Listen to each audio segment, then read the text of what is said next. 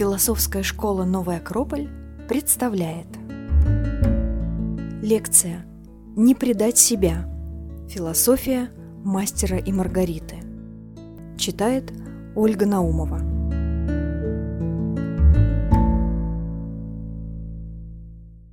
Сегодняшняя наша лекция посвящена роману, наверное, одному из самых обсуждаемых в нашей культуре. По поводу «Войны и мира» много не спорят. По поводу Евгения Онегина много обсуждают, много исследуют, но много не спорят. А вот Булгаков, мастер Маргарита остаются такими вопросительными знаками, такой, я бы даже сказала, тайной в определенном смысле. Почему тайной?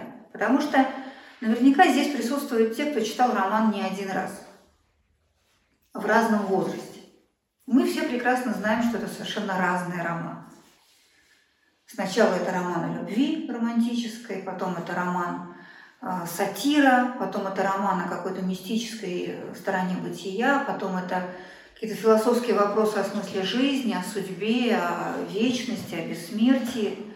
Это признак, на мой взгляд, большого произведения, большого, глубокого, многослойного, многопланового, который в глазах читателя растет вместе с самим читателем. И сегодня я бы хотела предложить вам взять только один из мотивов, только одну из ниточек этого великолепного тканого полотна, тот мотив, который связан с философским посланием романа. Естественно, с одним из его вариантов, с одним из его прочтений. И с тем, который меня, например, очень интересует в последнее время, в последние годы, при последних прочтениях романа. Я вам по секрету скажу, я не фанат мастера Маргариты. Никому не говорите, такие страшные вещи. В том смысле, что я не, не сплю с ним под подушкой, хотя наизусть знаю многие куски, потому что настолько музыкален язык, настолько завораживающие некоторые пассажи, что они к нам в душу входят без всяких дополнительных усилий. Но я большой поклонник, потому что меня не оставляют вот те самые философские вопросы. И сегодня мне бы хотелось с вами поговорить об одном из них. Я бы назвала это вопросом о вечном или по-другому вопросом о судьбе. Или еще другой вариант – вопросом о настоящем в человеке, в каждом человеке. Потому что, я думаю, мне так кажется, это один из самых важных и волнующих в романе. Что я имею в виду? Все вы прекрасно знаете, что роман имел историю очень непростую.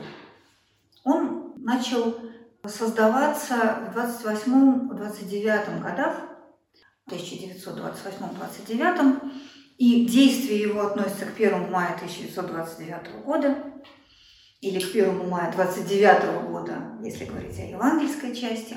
И это был э, год, который в советской истории вошел как год Великого Перелома, но точно так же он был годом Великого Перелома в судьбе самого Булгакова. Потому что к этому моменту судьба Булгакова, писателя и человека, определилась.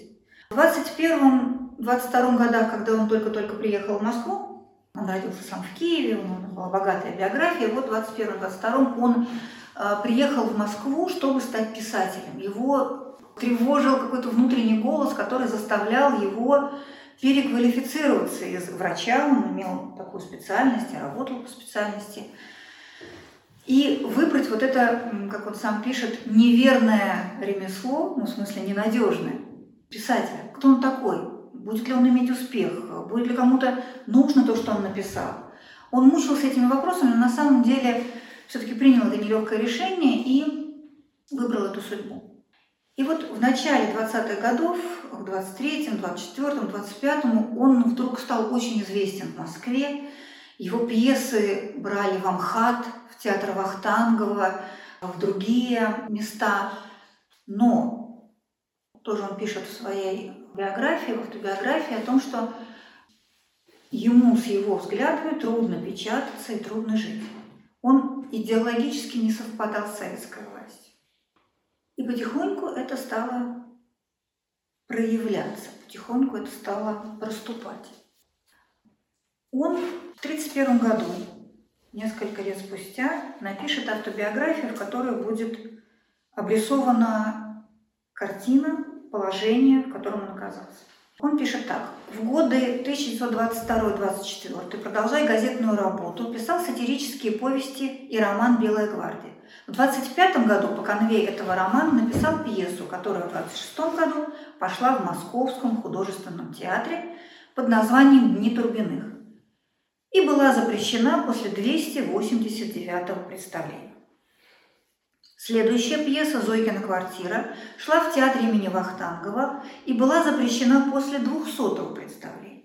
Следующая «Багровый остров» шла в камерном театре и была запрещена приблизительно после 50-го представления. Следующая «Бег» была запрещена после первых репетиций в Московском художественном театре. Следующая «Кабала Святош» была запрещена сразу и до репетиции не дошла. К 29 году окончательно выяснилось положение Булгакова. Вот представляете себе. Его пьесы и романы не печатали. Спектакли были сняты из репертуара всех тех театров, где они шли. На работу его никуда не принимали. Поездки за границу отказали. Все. Патовая ситуация. Как жить? Я не говорю о том, как реализовывать себя, как э, осуществлять свое предназначение, которое билось в его сердце. Просто как жить, как выживать, на что есть, кем вообще быть, кто он такой. Параллельно с этим он подвергался, это не критика, это травля называется. Ну, можно несколько цитат, я постараюсь самые приличные выбрать. О нем писали как о литературном уборщике, подбирающим объедки после того, как наблевала дюжина гостей. Писали так. «Мишка Булгаков, кум мой, тоже, извините за выражение, писатель в залежалом мусоре шарит. Одержимый собачьей старостью, новобуржуазное отродье, брыжущее, отравленное, но бессильной слюной на рабочий класс и его коммунистические идеалы». Ну вот так, да, вот. А лексика примерно такая. И в итоге партийный чиновник, заведовавший искусством, писал в официальном письме. «Я имел продолжительную беседу с Булгаковым. Он производит впечатление человека затравленного и обреченного». Официальное письмо. «Я даже не уверен, что он нервно здоров. Положение его действительно безысходное».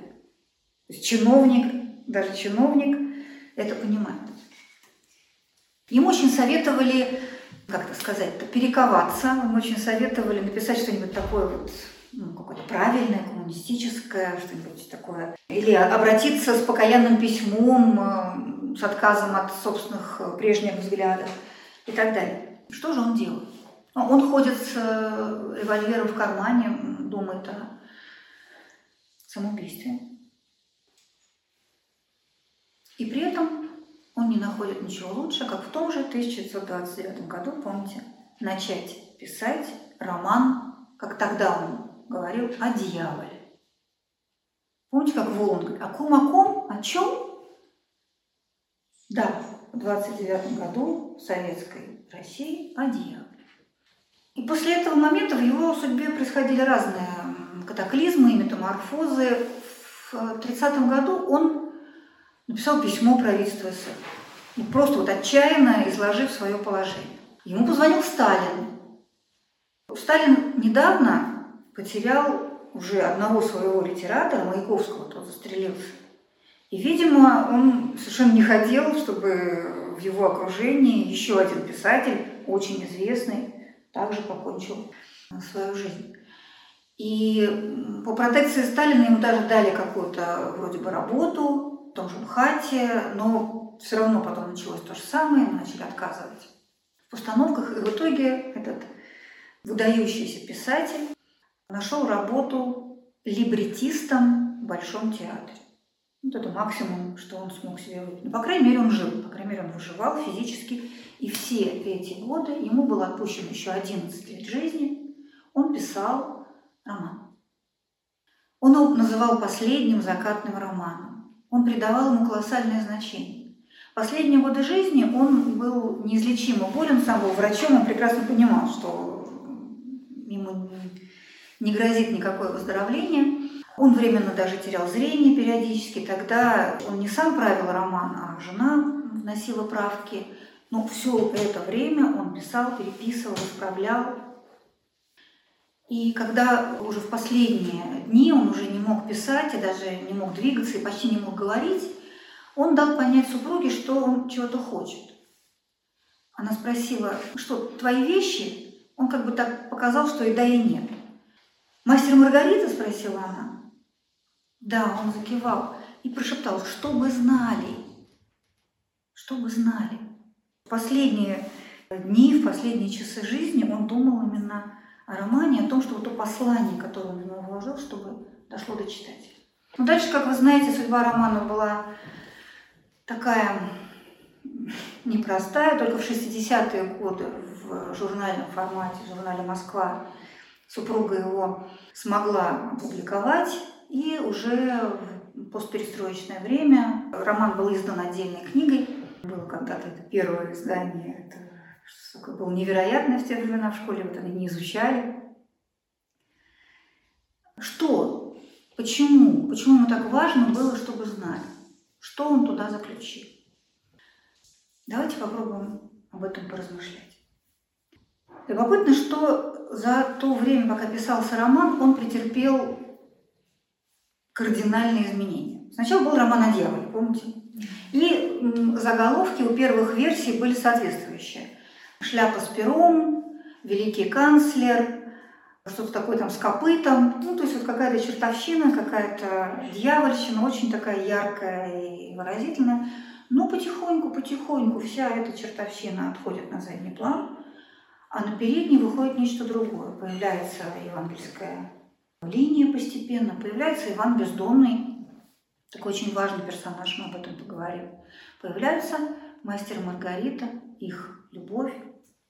А сатирическая часть, она, конечно, остается великолепной и непревзойденной, но она все-таки занимает какое-то свое такое умеренное подчиненное положение. И в итоге роман получает название «Мастер Маргарита». Почему именно такое, об этом тоже с вами поговорим.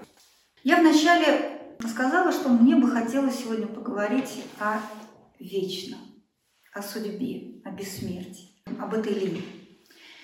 И ее в романе олицетворяют два персонажа.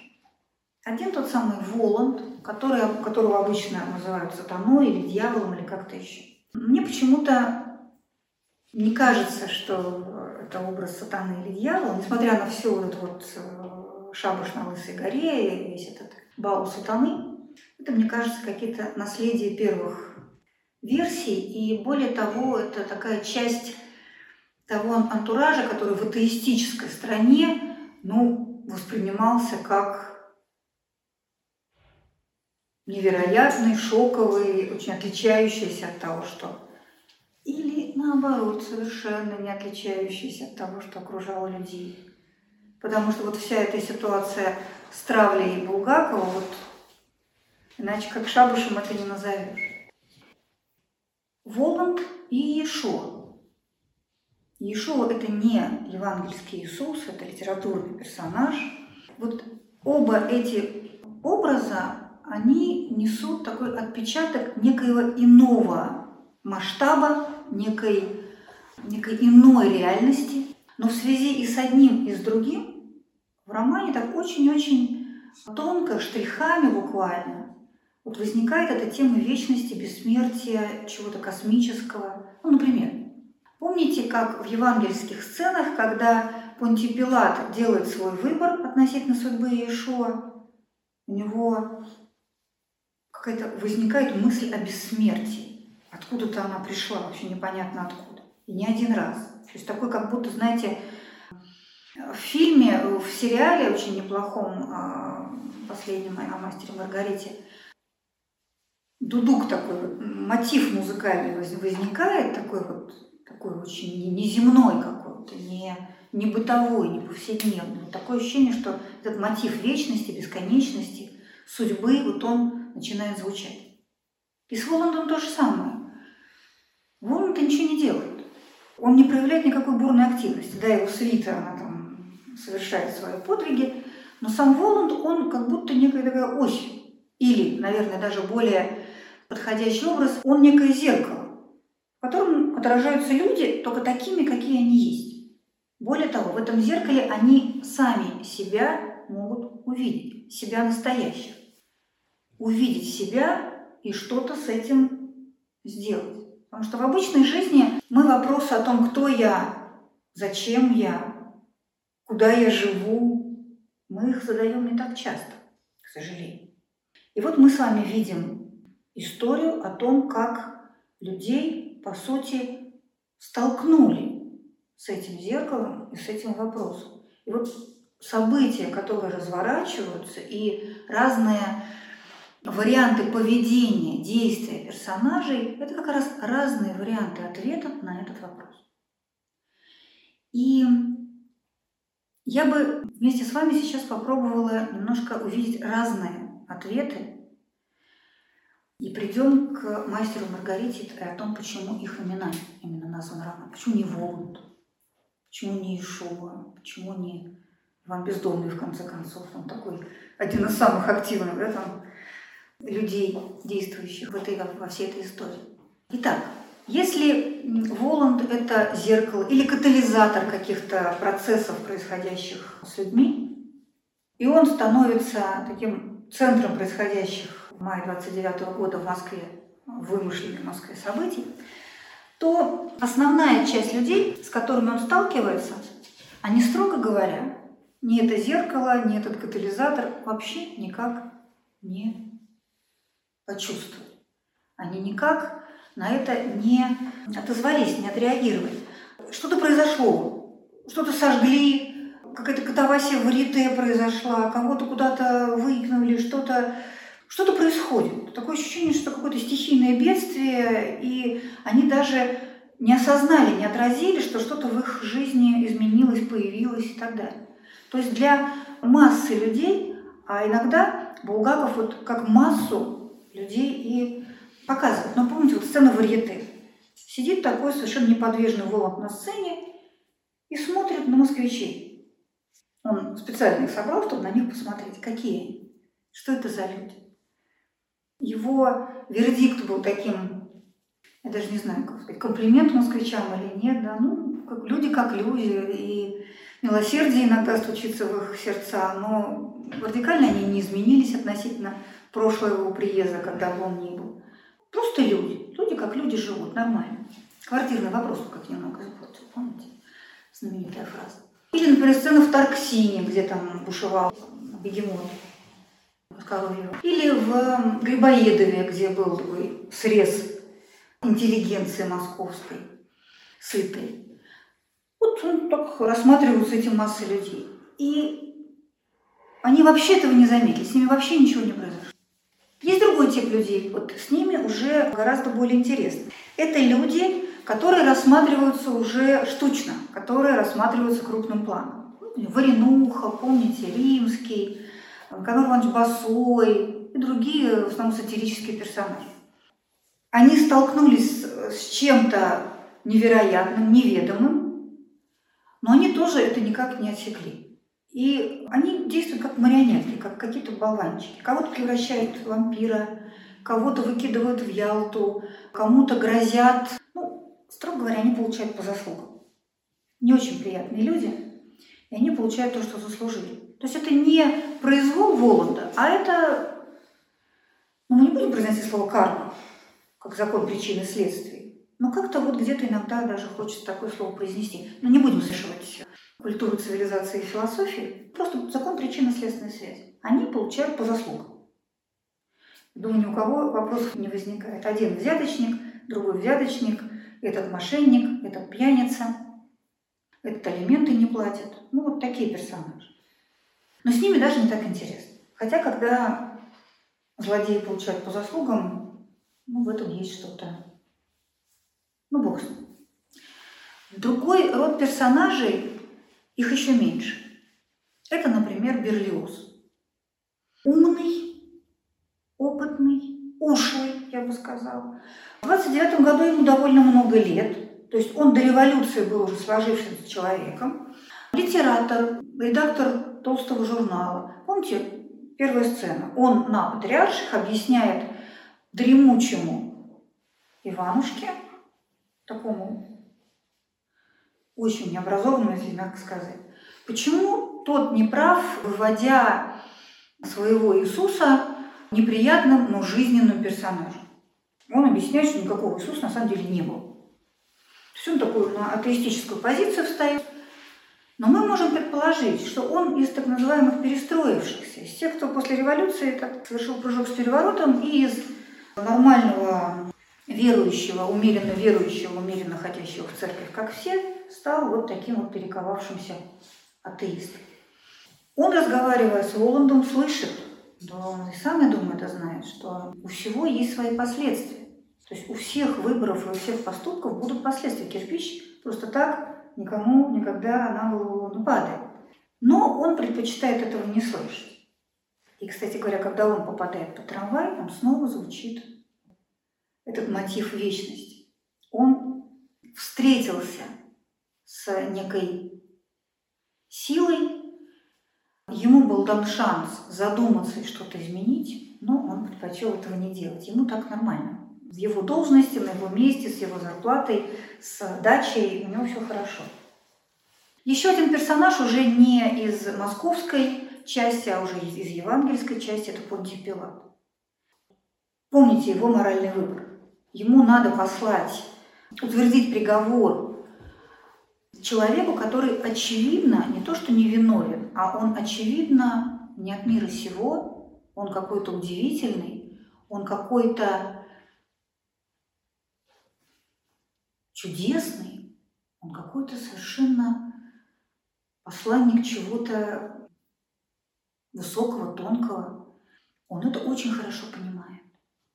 Вот дилемма умного человека. Он сначала он пытается найти компромисс. И он пишет приговор, который устраивает абсолютно всех. Синедрион получает наказанного преступника, император тоже понимает, что какой-то там за какую-то провинность этот товарищ наказан, а сам Пилат получает умного, тонкого собеседника, да еще и врача, который способен исцелять его от его страшной головной боли. Ну, не тут-то было, да? Когда выборы важные, никакие компромиссы недопустимы, невозможны. И он оказывается... Нет, он еще раз пытается найти компромисс. Помните, он утверждает смертный приговор, но при этом пытается договориться с первосвященником, ну, чтобы отпустили именно Иешуа. Этот номер тоже не проходит.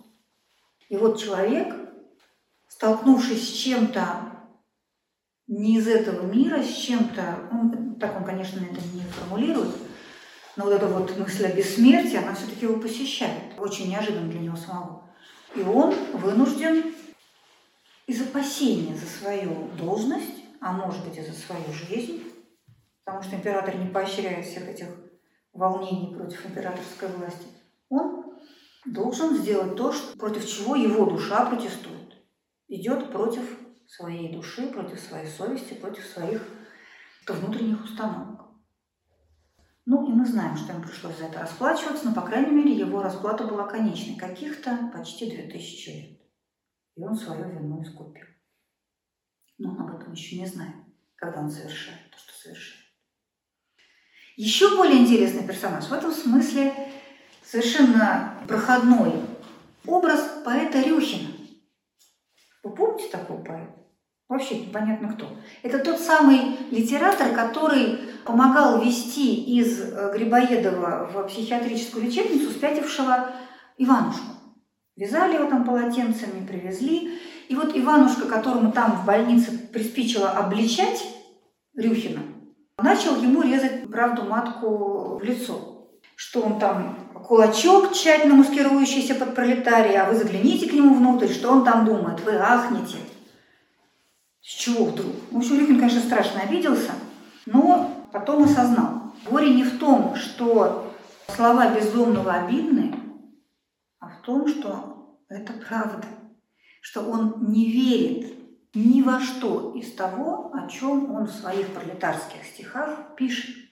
То есть человек посвящает свою жизнь, чтобы говорить то, во что он не верит. И вот это соприкосновение с самим собой, это зеркало, поднесенное к его лицу, так что уже не, увильнуть никуда было невозможно, оно дало очень интересный результат. Вот представьте, что вам сказали, вам дали очень ясно понять, кто вы, и вам это совершенно не нравится. Какие варианты? Разные могут быть варианты. Какой, ну как, на самом деле вариантов, наверное, три. Что-то сделать с этим, как-то приблизиться к самому себе и какой-то внутренней правде. Забить на это, просто сделать вид, что мы этого не слышали. Ну и какой-то компромисс, не знаю какой, наверное, возможно. Рюхин выбрал очень определенный вариант. У него очень искренний разговор с самим собой. Ему 32 года. В самом деле, что же дальше? И дальше он будет сочинять по несколько стихотворений в год. До старости? Да, до старости. Что же принесут ему эти стихотворения? Славу? Какой вздор! Не обманывай хоть сам себя. Никогда слава не придет к тому, кто сочиняет дурные стихи. Отчего они дурные? Правду, правду сказал, безжалостно обращался к самому себе Рюхин. Не верю я ни во что из того, что пишу. Все, человек, я предельно увидел. Как же он поступает? Через четверть часа Рюхин в полном одиночестве сидел, скорчившись над рыбцом, пил рюмку за рюмкой, понимая и признавая, что исправить в его жизни уже ничего нельзя, а можно только забыть. Ну, вы понимаете, что такие вещи забыть нельзя, и он с этим будет жить дальше. То есть эта группа персонажей, они увидели в этом зеркале себя, свою судьбу и как оно должно быть, но не смогли ничего исправить. Но любопытно, что только что мы говорили о том, что у кого-то что-то сгорело, кого-то превратили в вампира, кого-то куда-то выкинули, у кого-то вся судьба наперекосяк. Но для всех ли встреча вот с, этой, с этим веянием вечности, с Воландом или с Ишуа, оказывается настолько драматической, даже трагической и фатальной? Любопытно, что есть в романе два персонажа, которые меняют свою судьбу. Вот наконец мы нашли тех, кто, встретившись с собой, изменяет, сознательно изменяет свою судьбу. Причем и одному, и другому это стоило ну, изменения жизни полного. Это Иван Бездомный, уже упомянутый в московской части, и Левий Матвей, сборщик подати в части евангельской, иерусалимской. Помните, да, э, сборщик подати услышал слова Иешуа, бросил деньги на дорогу и пошел за ним и стал записывать. Причем записывал-то так, как понял. Помните, Иешуа был очень недоволен. Ходит за мной, ходит, что-то пишет все время свой пергамент. Я посмотрел, ничего из этого я не говорил. Ну, как понял, так и записал. Вот вы сейчас записываете, ну, что-то, да, я, может быть, потом бы посмотрела и не уверена, что именно я это сказала, да, но как поняли, так и поняли, что услышали, то услышали. А Иванушка встретился на патриарших с Воландом, что-то там у него помутилось в голове, ну, не мудрено, да? Мы бы с такой силой с вами встретились, наверное, тоже бы что-то произошло. И попав в психиатрическую лечебницу, он потом говорит мастеру, я много думал, я много понял. Я стишки эти писать больше не буду. Мне теперь другое интересно. Мастер ему говорит, продолжение, пиши все этой истории. И он становится историком, он меняет свою судьбу, и он занимается тем, чем он считает нужным и важным заниматься, а не врет в этих пропагандистских стишках. Любопытно, что и тот, и другой, единственным во всем романе, называются учениками. Один называет себя учеником. «Я не раб, я ученик», говорит Леви Матвей Воланду в разговоре на крыше Пашкова дома. И мастер называет Ивана Бездомного при прощании, в прощальной сцене учеником. Очень, мне кажется, важно. Ученик тот, кто учится. Ученик тот, кто исправляет ошибки. Ученик тот, кто двигается по какому-то пути. И вот это, наверное, такое очень редкое. Видите, из какого количества персонажей только двое, причем, если говорить о московской части, один, встретившись с судьбой, это если не понял, то почувствовал, а самое главное, решился последовать той правде, той внутренней правде о самом себе, которая ему открылась. Насколько это сложно, насколько это требует революции внутренней, усилий, отказаться от того привычного себя, которым каким ты себя знаешь, и ты как-то уже обустроился в этой жизни, ты уже ну, где-то работаешь, ты как-то вот с кем-то общаешься, ты что-то такое вот понятное делаешь. А здесь, по сути, в неизвестность. Бросить деньги на дорогу и пойти за тем, кто открыл тебе целый мир, это нам сегодня хорошо про них читать. А представить себя на, на этом месте или оставить вот такое хлебное место э, такого пристроенного к печати поэта и тоже заняться историей христианства, да, да очевидно, раз он продолжил писать о Понтии Пилате. Это требует мужества, это требует честности внутренней, решимости. И... Но, как кажется, именно эти персонажи, они имеют историю, они имеют перспективу, они имеют не только прошлое, они имеют будущее. Потому что с остальными персонажами нам даже не очень интересно. Там рассказывается какая-то в эпилоге какая-то история, ну такая, краткосрочная. А вот настоящая жизнь, она есть у них двоих. И все же, почему роман называется не «Иван Бездомный» Левин Матвей, а «Мастер Маргарита»? Они тоже изменили свою жизнь. Помните, мастер, даже имени его не знаю, мастер работал в каком-то музее, переводил с каких-то языков, он даже сам как-то тоже, какая-то была там жена, он выигрывает в лотерею. Вы выиграли сколько, ну там, 5 миллионов долларов в лотерее. Представляете? Путешествия, машины, квартиру, наконец, какую-то нормальную. То есть ты понимаешь, как много ты мог бы получить, приобрести. Что делает он? Он отрубает свою прежнюю жизнь, и он, наконец, отдает себя тому, о чем он мечтал.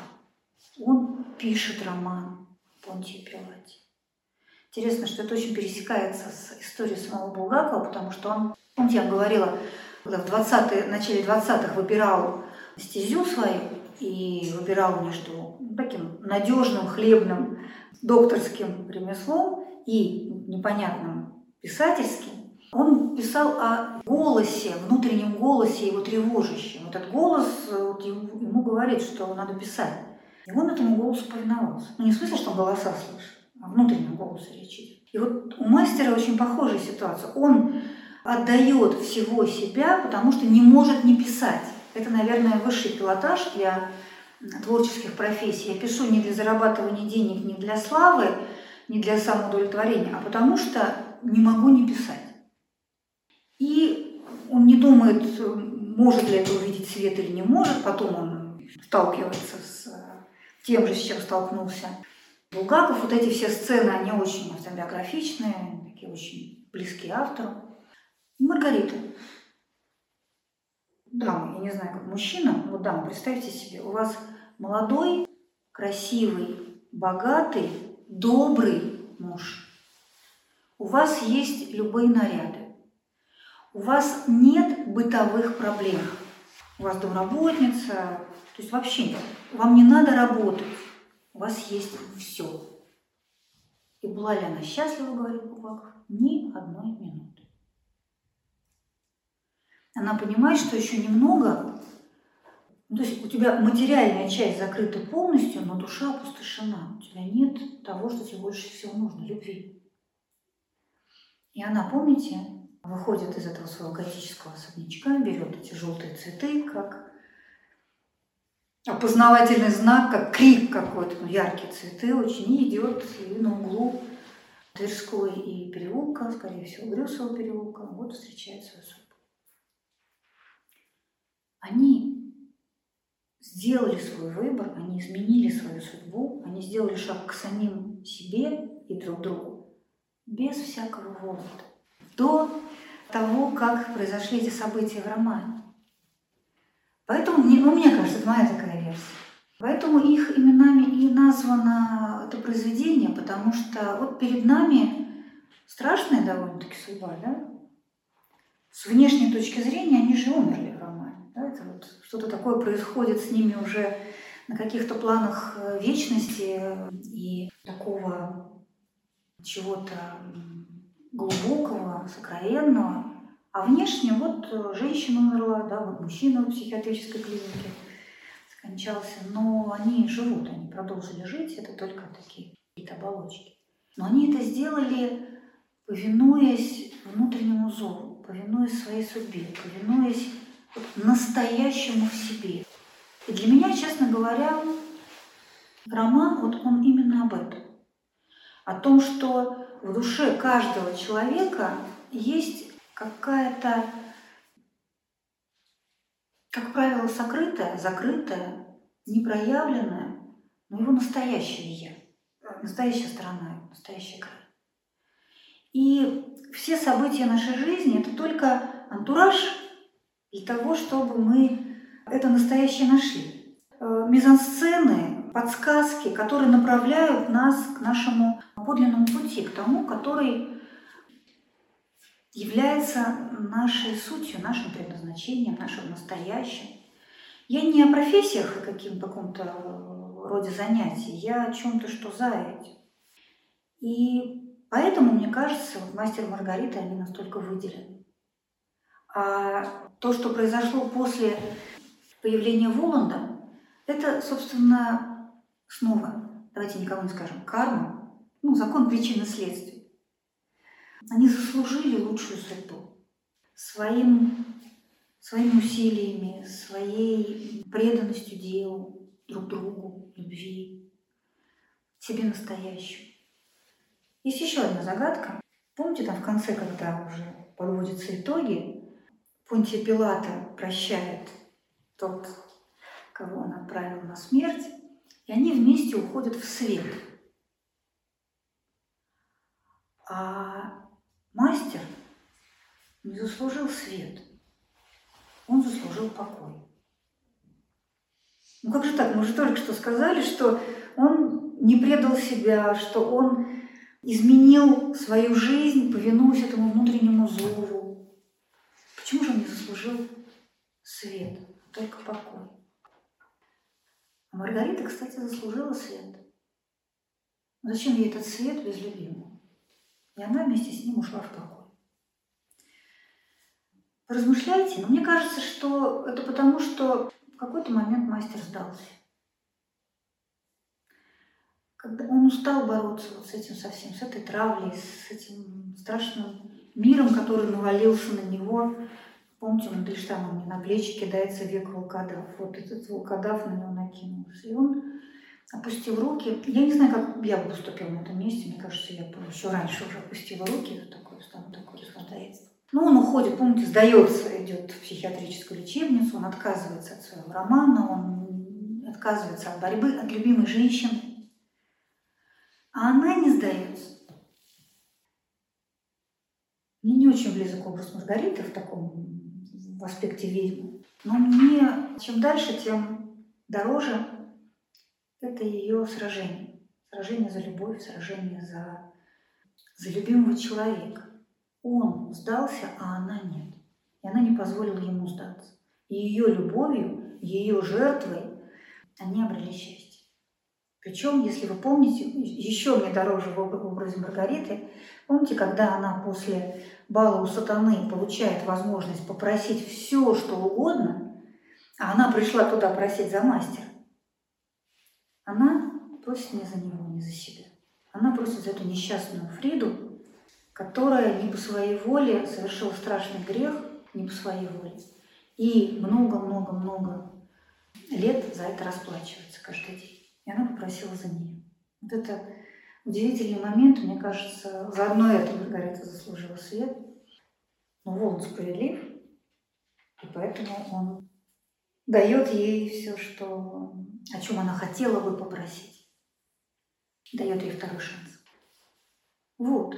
И мне кажется, что это, конечно, не единственное философское прочтение, это не единственная трактовка. И за годы, сколько читающая Россия знает этот роман, написаны тома, тома и тома трактовок, объяснений, энциклопедий, версий, вариантов.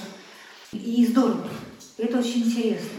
Я помню, несколько лет водила экскурсию по Булгаковской Москве. И вот даже вариантов прототипа дома Маргариты, там, три или четыре, столько же дома мастера.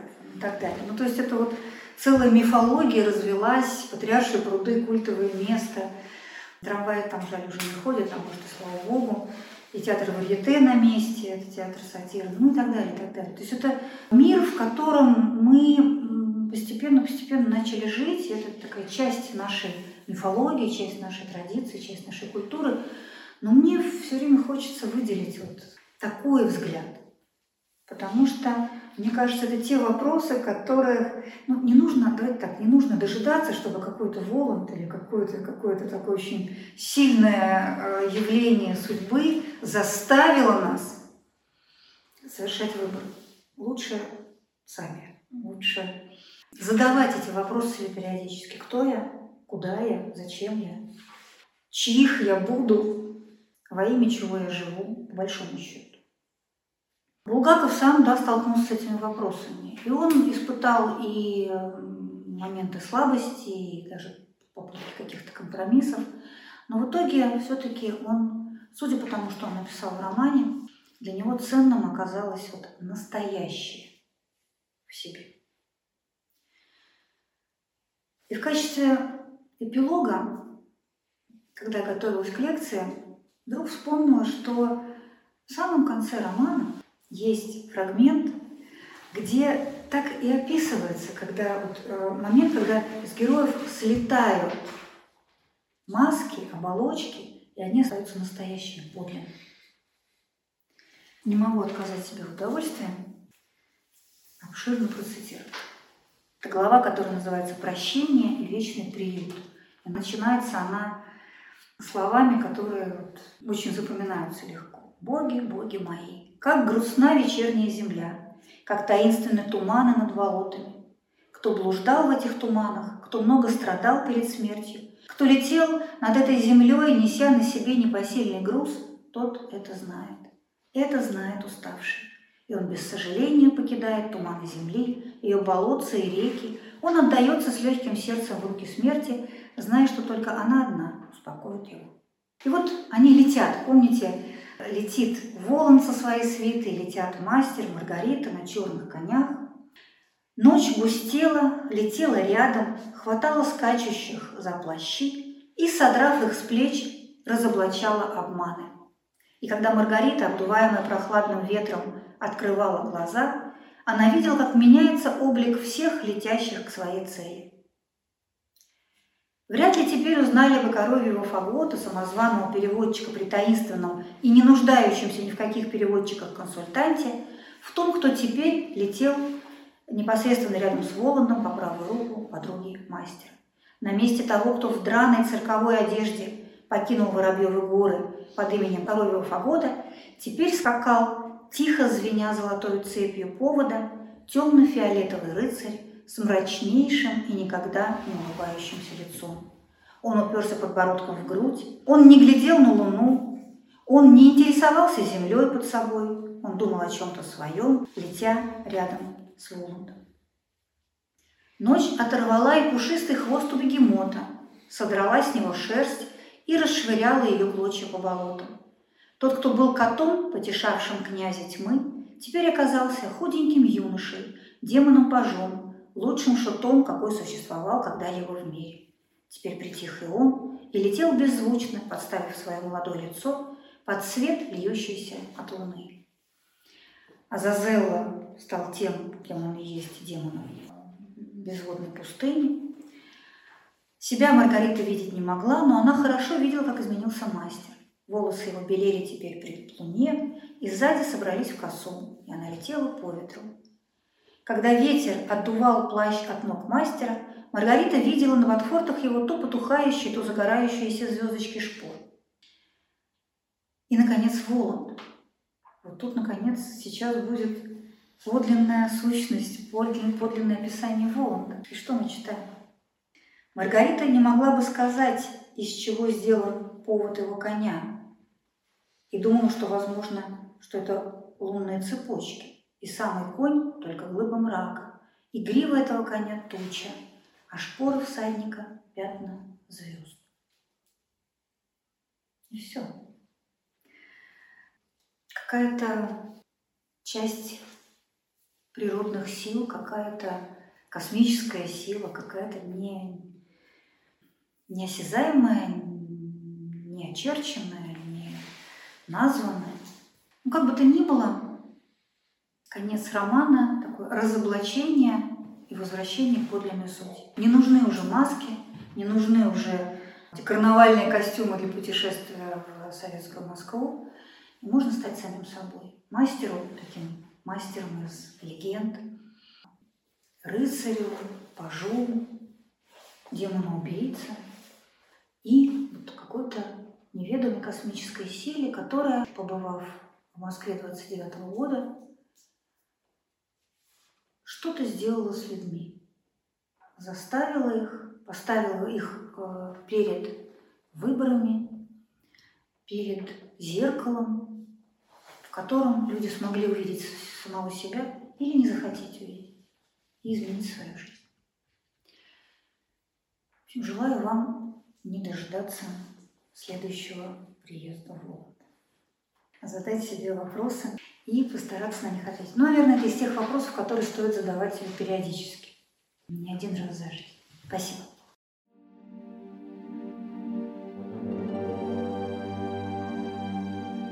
Чтобы не пропустить новые материалы на нашем канале, не забудьте, пожалуйста, подписаться на него. Приглашаем вас также в гости на лекции, практикумы, мастер-классы и курсы творческого развития, расписание которых можно найти на сайте философской школы «Новый Акрополь» акрополис.орг.ру До встречи!